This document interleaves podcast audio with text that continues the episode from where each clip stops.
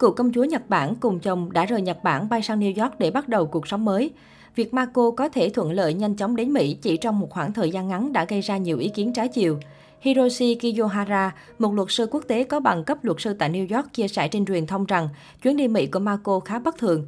Theo luật sư này, việc Marco xin được thị thực chỉ sau hơn 2 tuần kết hôn là khá thuận lợi so với những người bình thường khác. Tôi đã từng làm thủ tục xin thị thực tại Đại sứ quán Hoa Kỳ ở Tokyo, nhưng thường mất khoảng 2 tháng.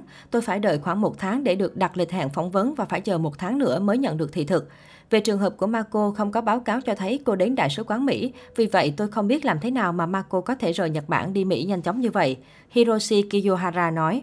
Thắc mắc của luật sư Hiroshi Kiyohara cũng là điều mà nhiều người dùng mạng đang quan tâm khi họ cho rằng Marco đã trở thành thường dân, vì sao cô lại có những ưu đãi so với người bình thường.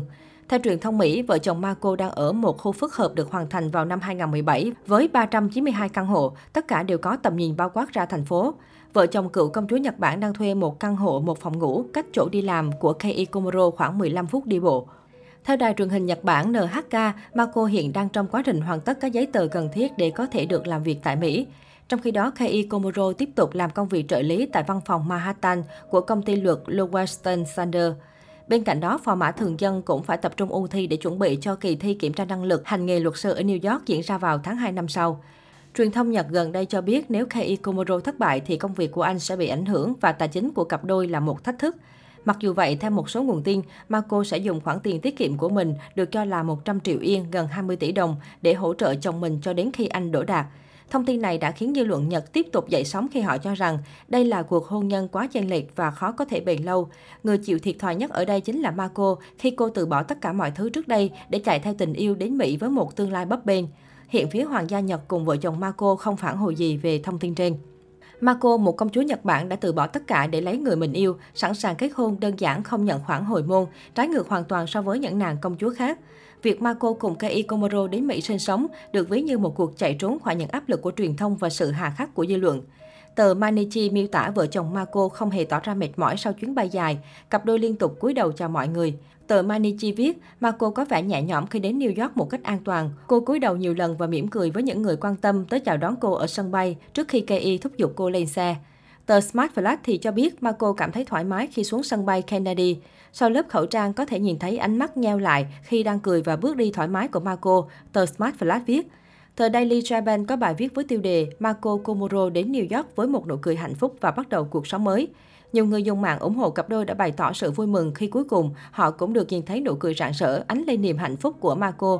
Một người dùng mạng bình luận, đây là nụ cười đầu tiên của Marco mà tôi thấy được sau một thời gian dài, nó là khoảnh khắc đáng nhớ. Sau tất cả, Marco đã quay trở lại với nụ cười hạnh phúc vốn có. Một ý kiến cho hay, hình ảnh Marco ở sân bay nở một nụ cười dịu dàng với mái tóc xõa nhẹ rất đẹp.